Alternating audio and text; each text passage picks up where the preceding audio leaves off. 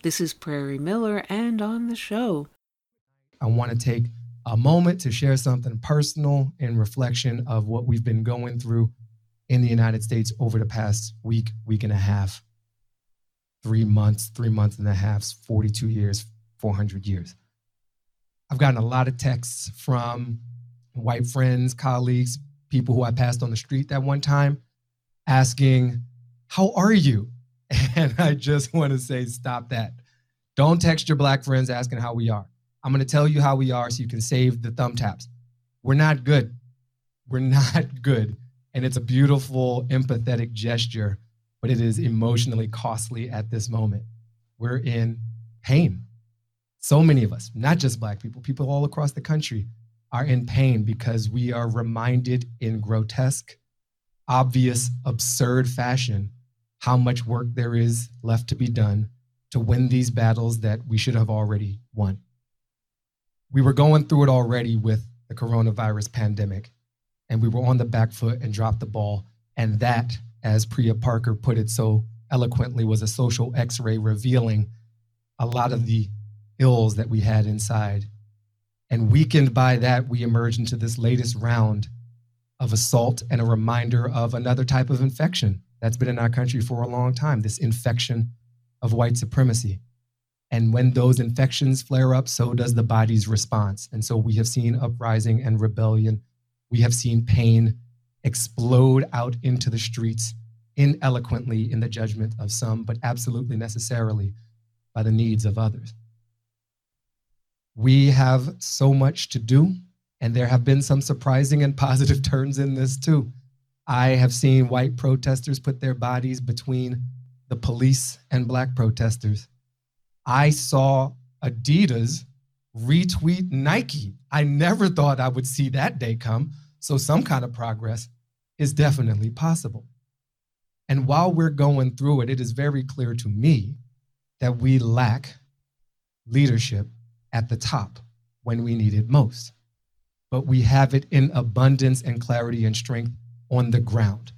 So let us shift our attention, our voices, and our questions to the leaders on the ground who do know what to do, who have trained and are prepared for moments just like these, and know that we can and must push through because the alternative is not a world worth living in, and none of us wants that.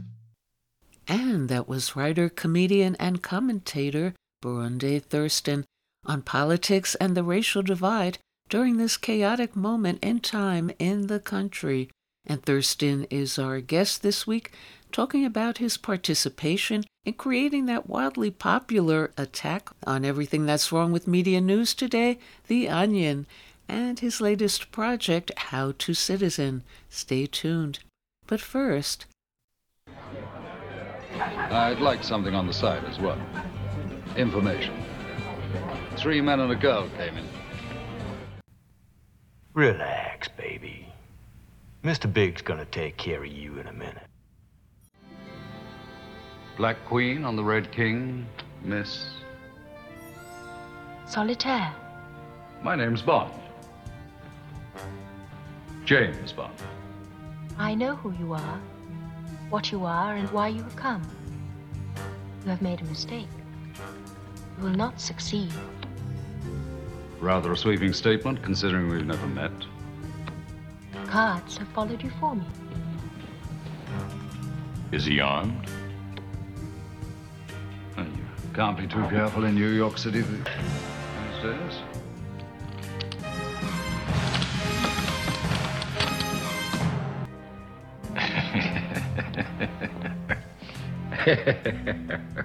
Funny how the least little thing amuses him. Fascinating. Well, that's you, quite obviously. A, an amazing resemblance. Tell me, am I in there as well? Pick a card. Hand it over. You have found yourself. I'm telling you, don't go out there to L.A. and clean it up. I'm coming out there and clean you up, and I mean that. Is this the stupid mother that tailed you uptown? There seems to be some mistake. My name is. Ames is for tombstones, baby. You all take this honky out and waste him, now.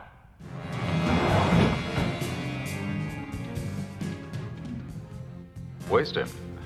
Is that a good thing? The thing? reading is over. Nothing about my future?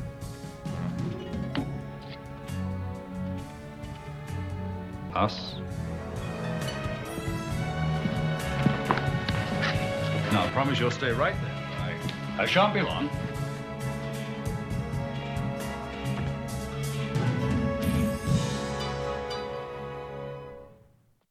And that was British actress Jane Seymour, somewhat holding her own as mysterious card reader Solitaire and just a teenager opposite Roger Moore's James Bond and her breakout role in the 1973 eighth film in the series Live and Let Die. But the actress, perhaps best known as Dr. Quinn, medicine woman, on the small screen, phones in from Madrid on an unusual kind of gloves on and masked too film set there. Seymour also delves into her current unusual turn as unconventional women in the season satire Friendsgiving and opposite Robert De Niro in The War with Grandpa. As for sexual harassment in the film world, quote, the casting couch has been presented and I declined. there. Hello, welcome to our show. Hi. Thank you. And I hear you're in Spain. I am. I am playing Eleanor, Queen, Queen Eleanor of Aquitaine, uh, between the ages of 25 and when she dies at 82. Oh, Most, mostly, mostly at the age of 70 and 80. oh, what's the name of the Yeah. film? It's called Glow and Darkness. It's a 44-hour um, miniseries, Ah. a 44-part uh, miniseries that uh, will be probably four series, and it's very ambitious and huge, and it's about everyone from St. Francis of Assisi and, and everything that happened, you know, the Saracens and the Crusades and all the characters that were involved at that time, including Eleanor. And what city are you in? Madrid. Oh, okay. in the center of Madrid. It's on lockdown, but you wouldn't know it. We're in restaurants, but um, you know, uh, but no one's allowed out of Madrid or Ah. into Madrid. So, um, and until today, it was beautifully sunny. The the leaves just turned, it just suddenly turned into fall today. And uh, Joan Collins is filming around the corner somewhere. I was playing her daughter-in-law uh, yesterday.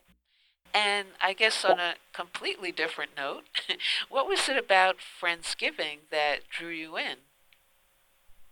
Well, I thought it was um, it was an unusual script. Uh, I thought it was a fun character. Um, I'm a fan of, of um, Malin and Kat, and um, I just thought it'd be something I'd never played before. And um, the fun part was that before we started filming, I met um, Malin's actual mother, who was from Sweden.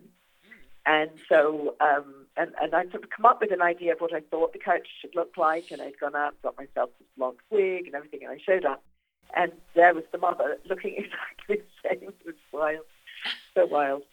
And so, um, basically, um, you know, Malin says this isn't, you know, really her mother, the character. It's, you know, sort of um, but uh, but I definitely uh, took her mother's accent and played with it, had fun. Now, in Friendsgiving and also The War with Grandpa, you challenge notions about conventional women, and your characters have their own unique sense of identity. Why was it something that appealed to you to portray?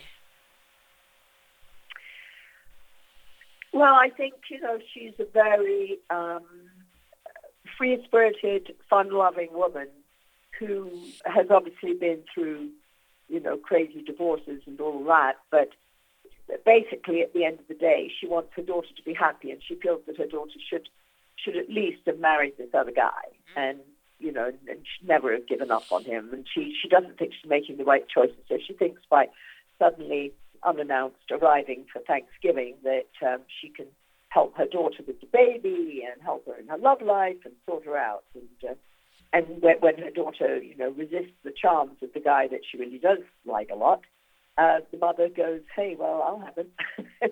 so she's that kind of character, and uh, she's very, um, very independent, I suppose, and, and, and obviously a nightmare for, for any young woman to have a mother like that. And the war with Grandpa was also an unusual woman, and your strange relationship with Robert De Niro. what could you say about that? Well, yes. I mean, they told me when I finished filming that if they ever made War with Grandpa 2, the intention was that we would actually um, have some sort of a relationship. So obviously that was very appealing because the, the role of War with Grandpa is not very large, but it, it, it definitely was fun. And, uh, you know, and I, I had a good time. You know, I had a chance to work with Robert and uh, obviously Cheech and and um, and uh, Walken, and you know, it was it was really quite an experience. You can imagine being around all those characters. Mm. And speaking of which, you're playing a real woman right now. What are the challenges for you to play real women, Maria Callas and Marie Antoinette as well? Yes, and Wallis Simpson, Hazel Brannon Smith, Fanny Kemble. There's quite a lot of them actually. Um, I love it. I love it because you you know you read as much as you can, obviously about the you know the 1100s. Um, there's plenty written about Eleanor, but you know we and of course the you know the famous play, The Lion in Winter, um, and film of course. Um, but it's very it's it's always fascinating and interesting, and of course you're also in the hands of um, the production company that has decided what their look is and what their costuming and styling and things are. Um, so, to the best of my ability, I've tried to turn myself into the Eleanor um, that I was able to find some documentation on. But really, the um, you know the essence really is of, of you can't copy the person, but you find the essence of them. And I did that with Maria Callas, and uh, I, I researched that enormously to make sure that I had you know, her accent changed whenever she was in different places doing different things, and her her uh, hair would change a lot, and, and clothing, and um, I really was able to get a lot of detail from that. Same with Wallis Simpson. Eleanor, obviously much harder. There's only a couple of pictures of her. Um, so you, you have to kind of figure that one out. And um, Marie Antoinette, yes, lots of great paintings. So that was amazing. And that production was extraordinary. It's such a shame it wasn't seen in America because I think that's one of the most spectacular things I've ever been in, and the acting was incredible. The story, everything was was historically accurate to the ridiculous degree, um, and and you know it's just magnificent. Now, also about real women, but on another note, uh, you changed your name to one of Henry VIII's wives, Jane Seymour. Please explain. A, a million a million years ago, when I first started, um, there was this tradition of having a stage name. In other words, you had your own name, and then you changed your name to be, you know, everyone did, I guess, Cary Grant. I, mean, I think everybody changed their name in some way, pretty much. You know, it was it was before the days that Meryl Streep and Renee Zellweger were able to keep their own names. So um, I always kept my own name published, you know, to make sure people knew who, what my real, actual, original name was. But my agent had told me when I first started that he that my name was uh, too long, too foreign, and too difficult to, to um, pronounce. So he wanted a shorter name that sounded English. And since we weren't German anyway, um, it, there was no point in having a, uh, you know, dealing with Frankenberg or Frankenberg or whatever it is. So uh, I kept the initial J, and we looked for something English and easy to remember. And at that time, nobody was making movies about Henry VIII and his six wives, believe it or not. Um, but ever since I got the, took the name, that's what they've been doing consistently. So now everybody knows you know, who and what a real Jane Seymour was. But that time she was de- definitely the, the, the wife that no one remembered. Mm. And what did it mean to you to be a Bond girl? Um, I think the fact that people still recognize me and, and enjoy that material all these years later is something, you know, to be respected. Um, and, uh, you know, it, at the time it was just an extraordinary experience, very, very extraordinary, because in those days, being a Bond girl was a very big deal, um, especially if you're English. And, um, and it, you know, and I was only 20. I was very, very, very young. I, I was basically hired to play this virgin. I think they were looking for one, and they were thin on the ground, as I say at the time. now, would you say, getting back to Friendsgiving, Would you say Friendsgiving is an American film in contrast to, say, British characters getting together like that? Uh, well, first of all, we don't have Thanksgiving in England, so that would be a good start. so it would be very hard to have a Friendsgiving in England um, just for that alone.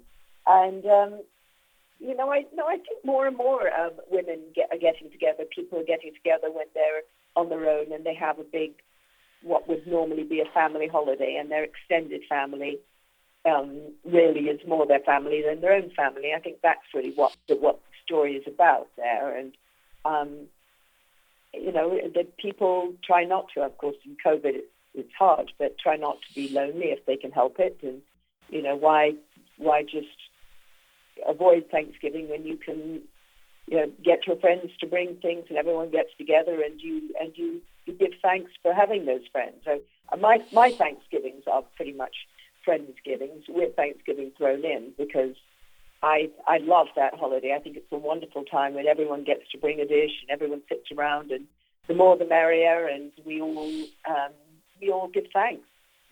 Um, and uh, so it's it's a it's a lovely holiday. You also don't have to go out and think of crazy gifts or you know deal with, uh, with any kind of specific religion. You you just give thanks.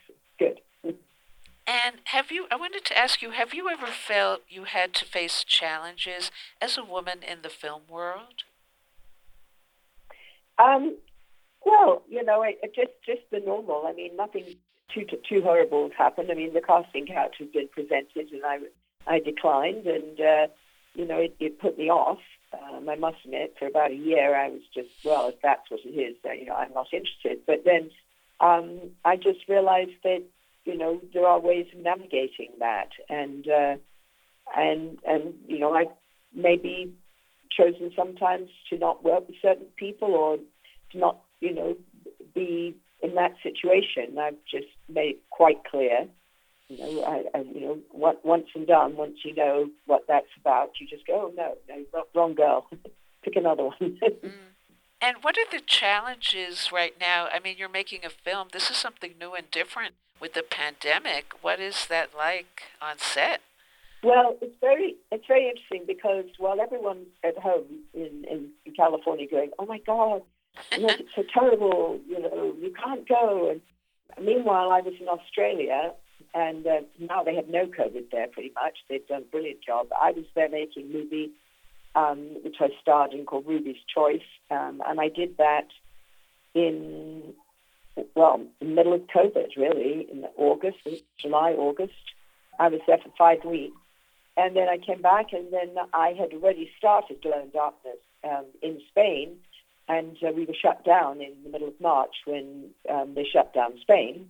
I got out the day before, and uh, they came back to work and they said, uh, you know, we have managed to create a bubble and we can make it safe, and you know, and I'm just doing the best I can. Everyone here wears a mask, everyone wears gloves, and you know, people stay away. They they give you space, and we get tested every three days. And how do you feel? like big time testers. and how do you feel with the pandemic? Movies will change, and the way stories will be told differently, perhaps? Well, I think, you know, there's, it's going to be harder, obviously, to do love scenes. I know that the soaps have sort of come up with some way of doing that. I'm, not quite sure how.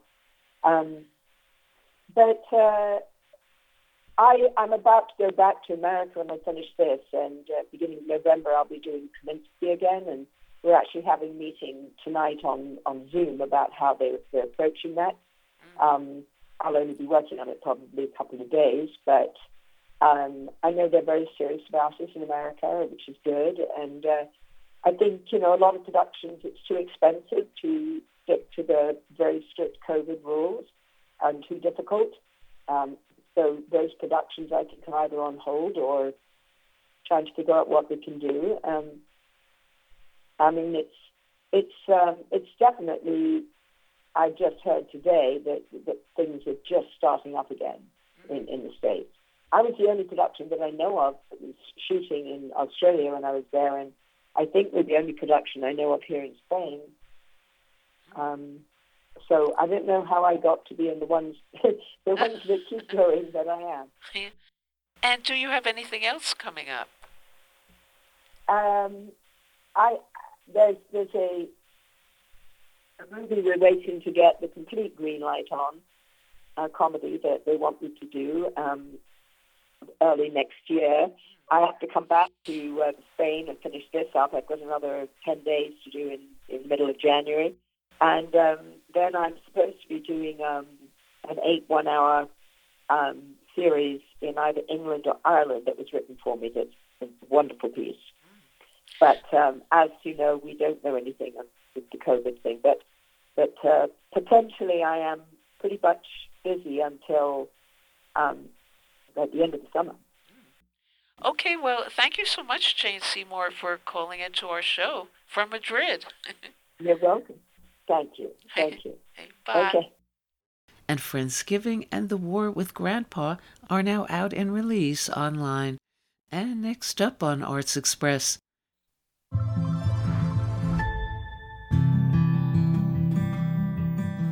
All right, well, uh, be good, house. Don't fall apart while I'm gone. Um, I'll miss you. Oh man, I just realized I'm running across America barefoot. Oh, it's really happening.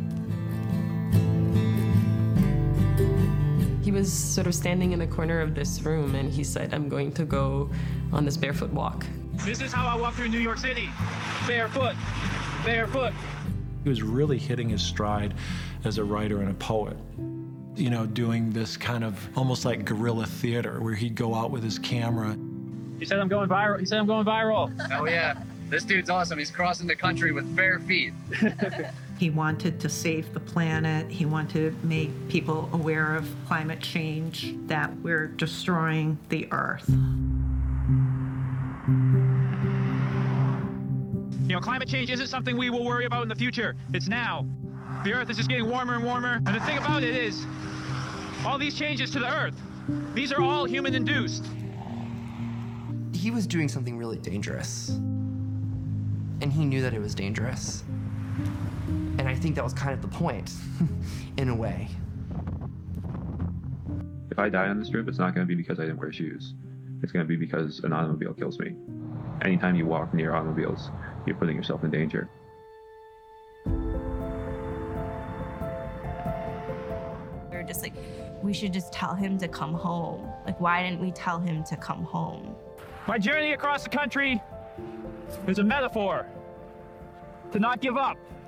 People have talked about Mark being this, you know, barefoot vegan superhero. You thought that Mark somehow was invincible, that there was nothing that could take Mark out. There is something beautiful about the road. It's a symbol of uh, going somewhere. And I just prefer to do it on my own two feet.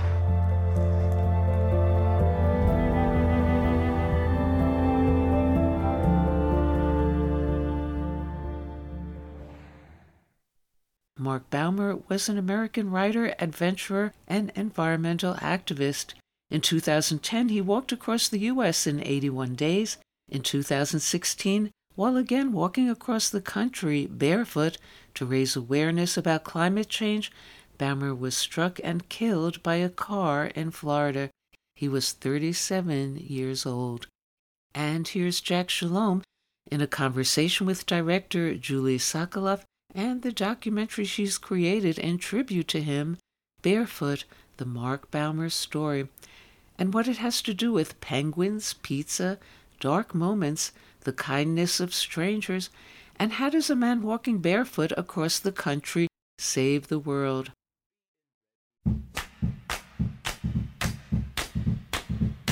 I'm walking, yes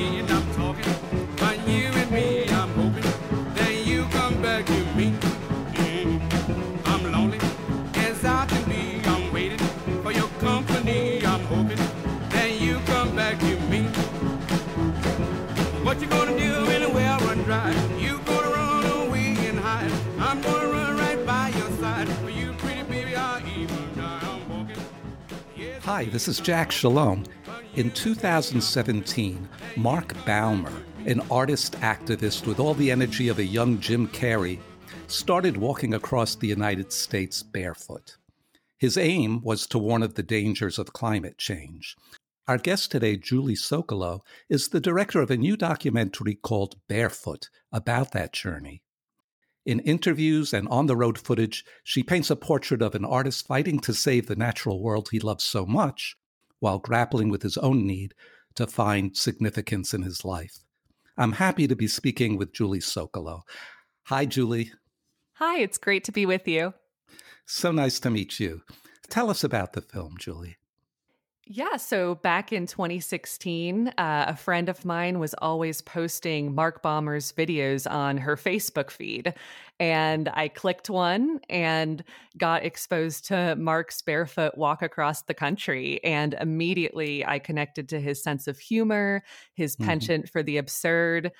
And, you know, at that time, I was feeling kind of really despondent about the climate change situation. I wasn't really knowing what to do about it but i saw mark out there pounding the pavement you know walking barefoot to to get the word out there that this is the most serious issue of our time. So i became a fan of his and hoped to connect with him one day maybe collaborate. And then sadly when i heard that he was killed on this walk the day after donald trump's inauguration of all times i was just devastated even as a fan. So i thought how could i help out with preserving his memory and the amazing body of videos and writing that he created hmm. so i reached out to his family and said can i help make a documentary about your son Oh, quite wonderful. What inspires him to walk across the country barefoot? back in 2010 mark walked across the country successfully with shoes and he did it Oh. in 81 days and on that journey he realized that the shoes were just beating up his feet after that he decided to look into the barefoot lifestyle he read the book born to run which is about Mhm. that and Mhm. really started to train his feet and go on these long barefoot runs and, you know, he was an athlete growing up. So this was all kind of part of his quest to achieve the full potential of the human body. You know, he was in Ironman competitions, he played college baseball. So he really wanted to push the envelope on what you can do as a human being. And the barefoot walk was part of that. Let's take it back to his journey. So he begins in Rhode Island. Yeah, in October 2016, he left from Providence, Rhode Island. It was election season. And, you know, his message was really about climate change. But due to the fact that it was election season, he kind of had to address what was going on, you know, as he was walking across the country and seeing a lot of Trump signs on the horizon and see, seeing that, you know, something surprising was happening. He kind of got a different taste of America, you know, sort of uh-huh. feet on the ground, talking to people, seeing these signs. In his videos, he's filming himself on election night, processing the fact that Donald Trump was winning and wondering what that was going to mean for the environmental mm-hmm. movement and and we see him along the way you know as he's walking west through Pennsylvania Ohio and as the weather is getting worse and worse you know Mark was walking as it was turning into December and snow and ice was creating an obstacle for him he actually decided to take a bus down to Florida at one point and start the trip mm-hmm. over so a lot of struggles and complexities come up for him on this barefoot walk. By the end of his trip when he was killed you know hi- up to that point his feet were really doing great. It wasn't his feet that was the problem it was car culture that killed mark. He was such an interesting guy. I think anybody who's sort of been around lefty artists kind of recognizes Mark in a way. I mean, he was an extraordinary guy, but in another way, he was very familiar and very ordinary to us in a certain way. He was kind of a an eccentric, lovable guy who had such exuberance and enthusiasm. You have footage of him, he's walking by himself and he's, you know, he's yelling out, Penguins, people! I don't want to live in a world without penguins. You know? Yeah, and that's a great point about, you know, how he sort of feels familiar. I think his sense of humor has that familiarity to it. One of the things that's so new about it is bringing that sense of humor to the issue of climate change. Mhm. As you were noting about his speech about saving the penguins.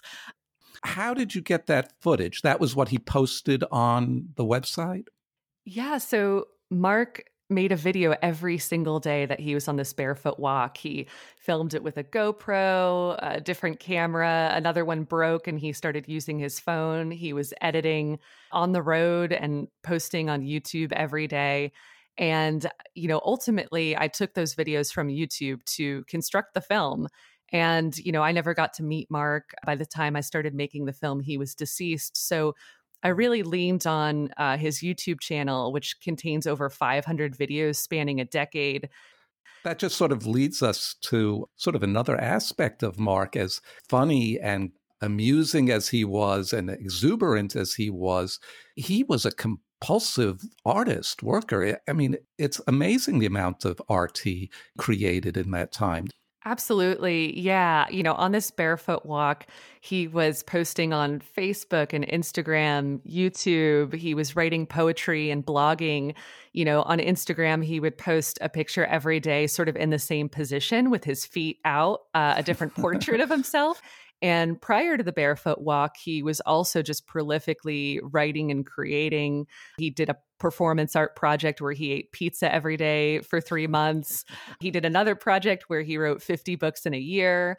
Uh, oh, so yeah, he yeah. just always was pushing the envelope. Did he have a computer with him or was he doing this on his phone?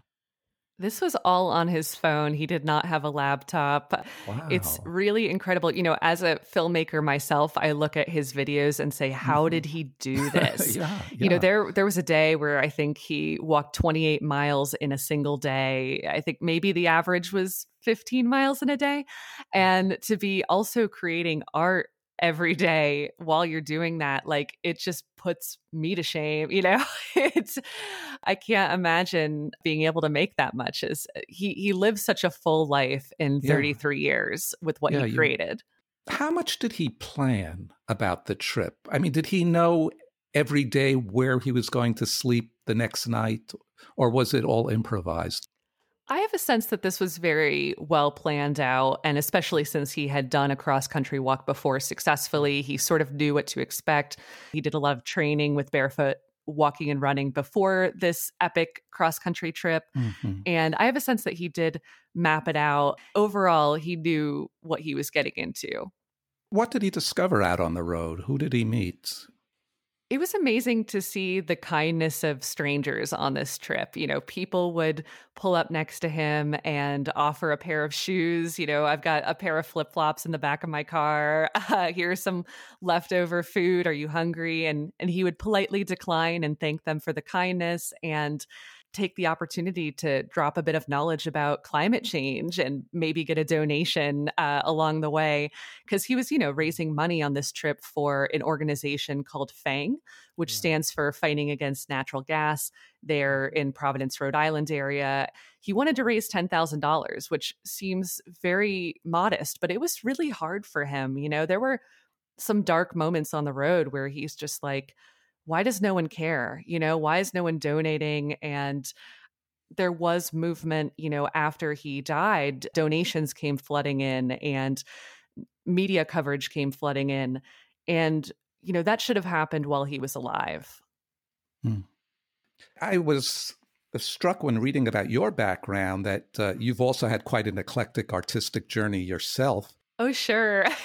you know, uh, I'm a compulsive dabbler, I mm-hmm. suppose. Mm-hmm. And, you know, when I was 19, I, I put out uh, a record and I was in college at that point and studying psychology and film and writing and tried about everything I could under the mm-hmm. sun. So I, I, understand like Mark's exuberance for just like trying every art form out there. I think you have to do that as an artist. You really have to just like find your voice through experimenting with different forms and seeing what works best with you.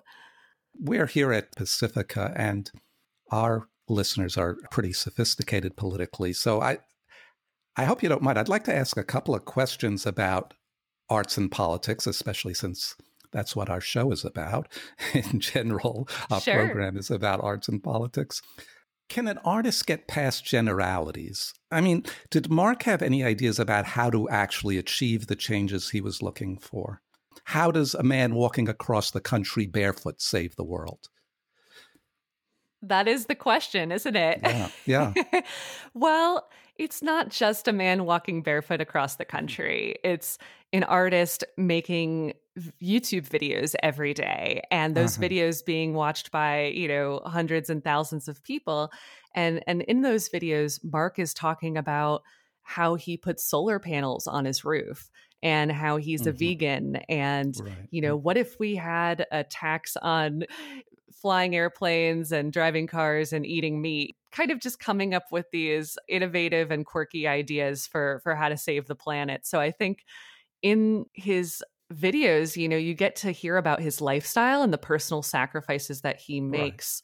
Mm-hmm. You know doing the barefoot walk was a way to draw attention back to his videos and to his art in which he kind of explains some of the more practical steps a person can take Yeah, I, I, I guess the question is how do you turn that attention to to structural change?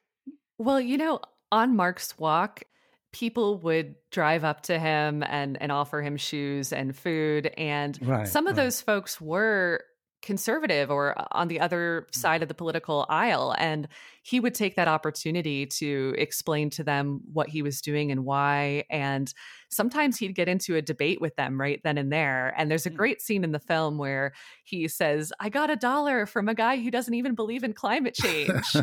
He managed to get a donation to fight climate change from a guy who doesn't even believe in climate change and uh-huh. that was part of the beauty of his project was that feet on the ground walking across the country to deliver the message you know person by person of uh, you know look at me out here look how much i care humanizing this issue Well, I guess I guess there is a certainly an important place for that. I'd also like to talk a little bit about uh, we see Mark at his job. You know, obviously very creative guy, but in order to support himself, he has to take a job first in a lab and then uh, in the Brown University Library as a content creator. That's a that's a real 21st century job title.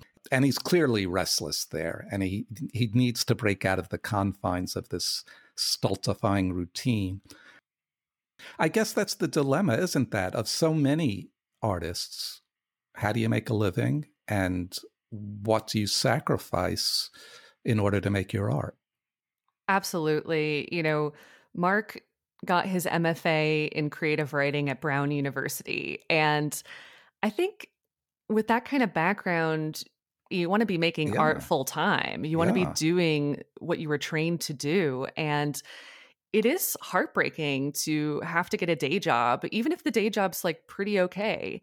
And I think a lot of us face that in the arts of why isn't this society more supportive of art as legitimate career path because clearly the culture wants to consume art the culture values it but but not quite enough. And i think that's what leads to a lot of these dilemmas and kind of soul searching moments for us who are maybe more creative or uh, struggling with our careers. And mark's struggle is my struggle and probably every artist's struggle Do you think he knew on some level how it was going to end?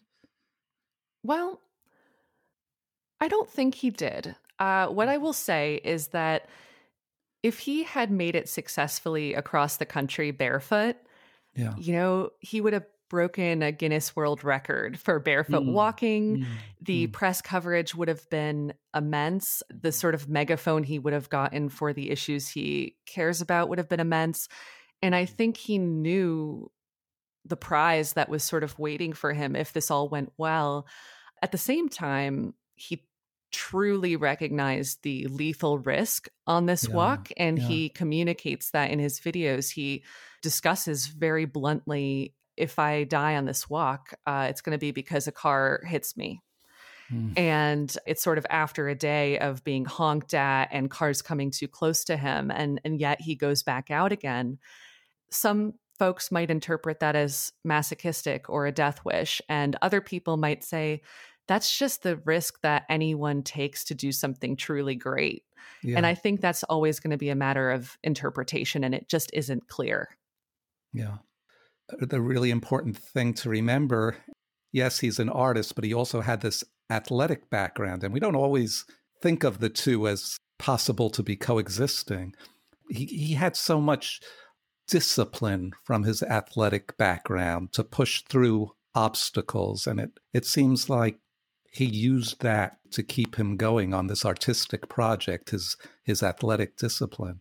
Absolutely. Yeah. It's it's funny because I am really nerdy, very far from athletic. And mm-hmm. for me, that was probably part of how I got into the arts. It was like, oh, I could go do this over here, you know? And whereas Mark is like oddly accessing both of these channels, like on just full steam ahead.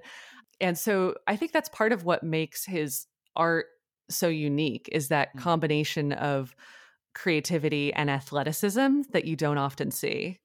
Yeah. How are Mark's parents holding up?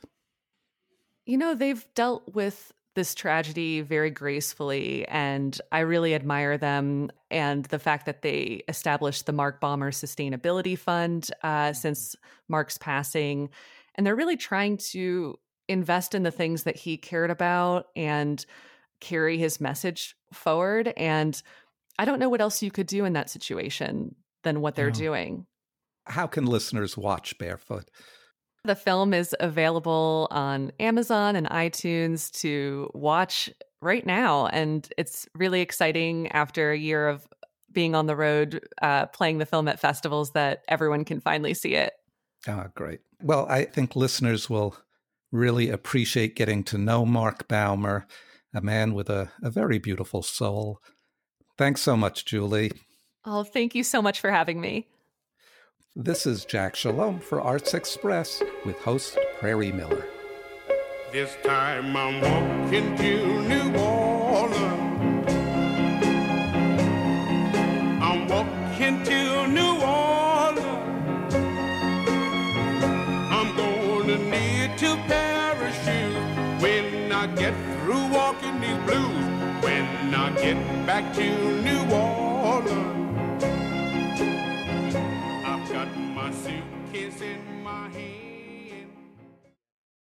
And the music you just heard was Fats Domino with I'm Walkin' and Walkin' to New Orleans.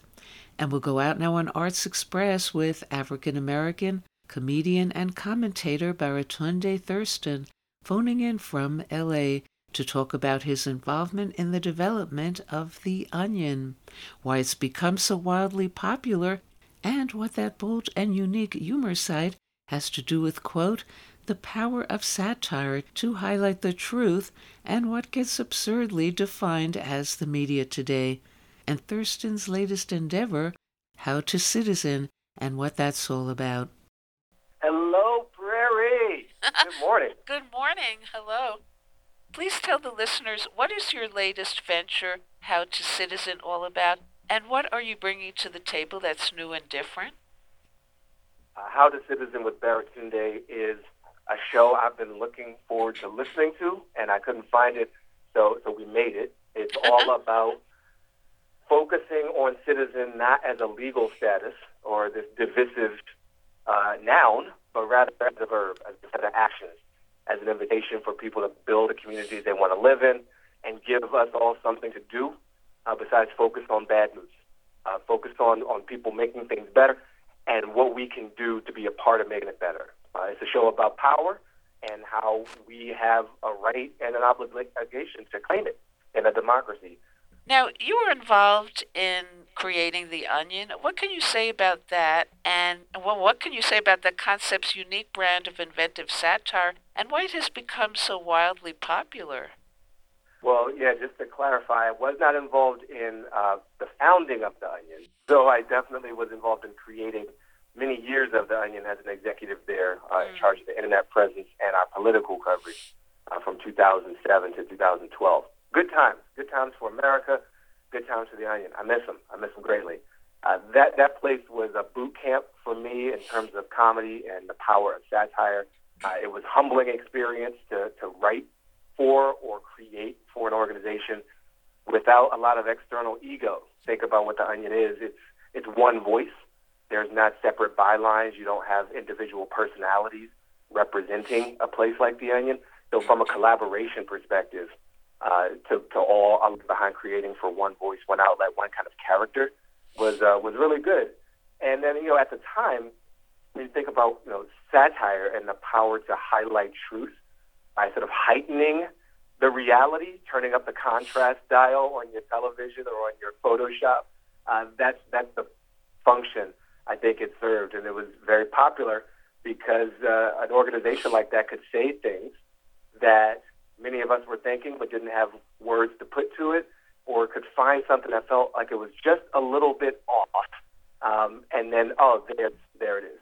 So, you know, covering everything from politics to, you know, area man in Florida to, you know, roommate relationships, uh, I think that organization has uh, earned a place in history for highlighting the absurdity of the human condition. And what do you think related to why it became so popular? What what do you think it is about the media and what gets defined as the news today fuels the Onion's enormous popularity?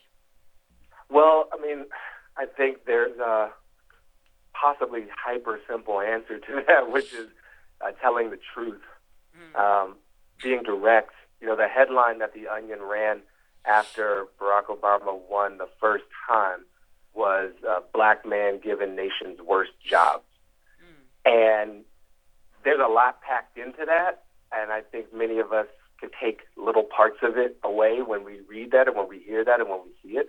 Uh, but there was something really um, honest about that kind of assessment. And I think calling things as they are is something that we all hunger for.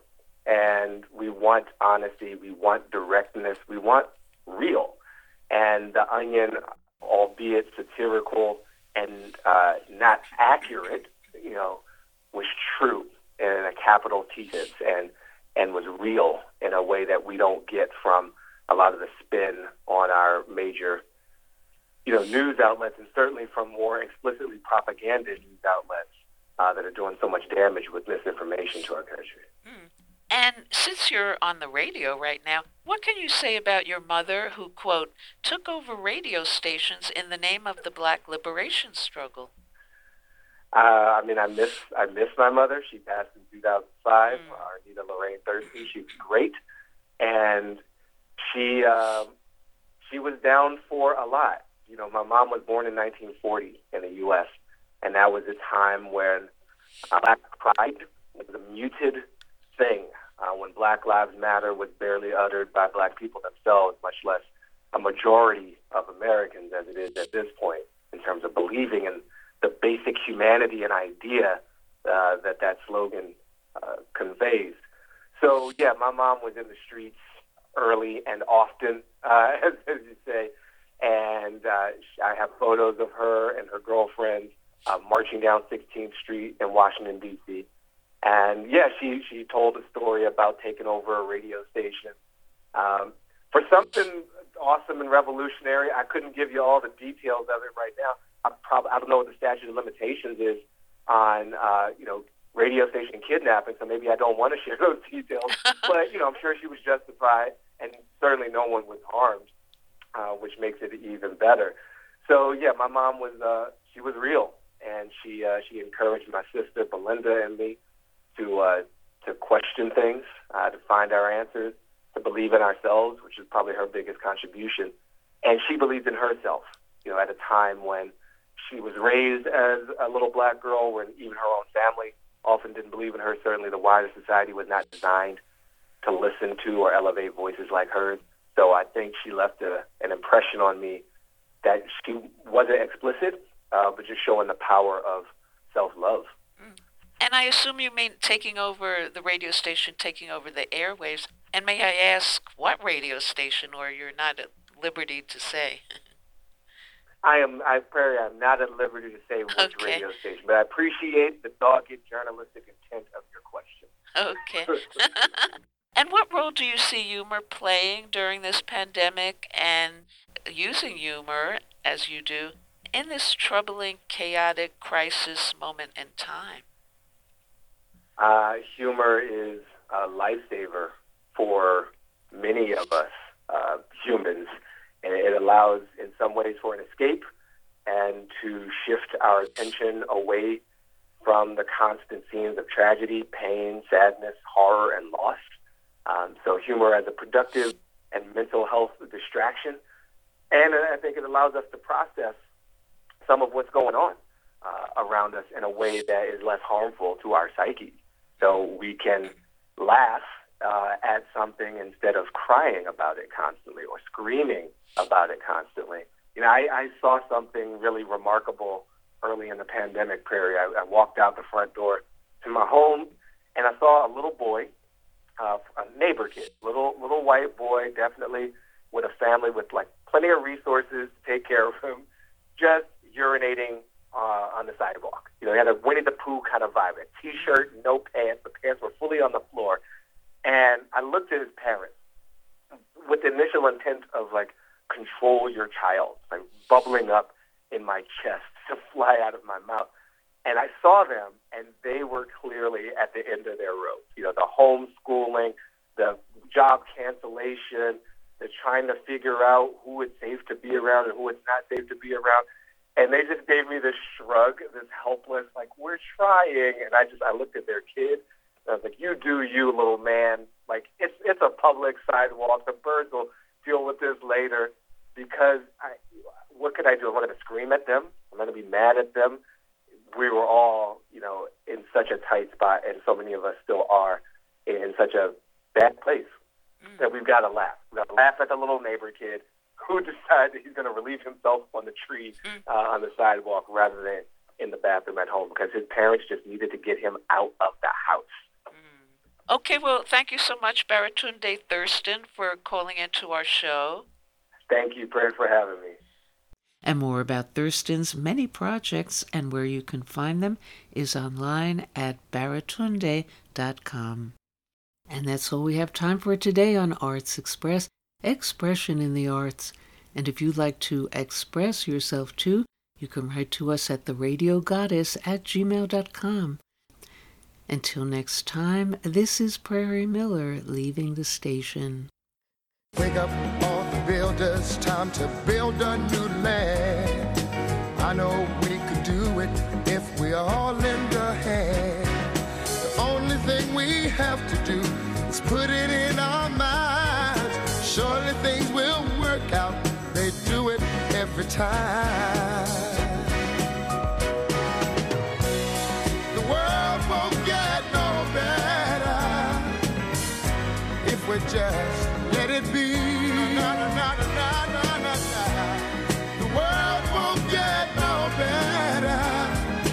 change it, yeah. Just you and me. Yeah. Change it, yeah. Change it, yeah. Just you and me. Change it, yeah. Change it, alone.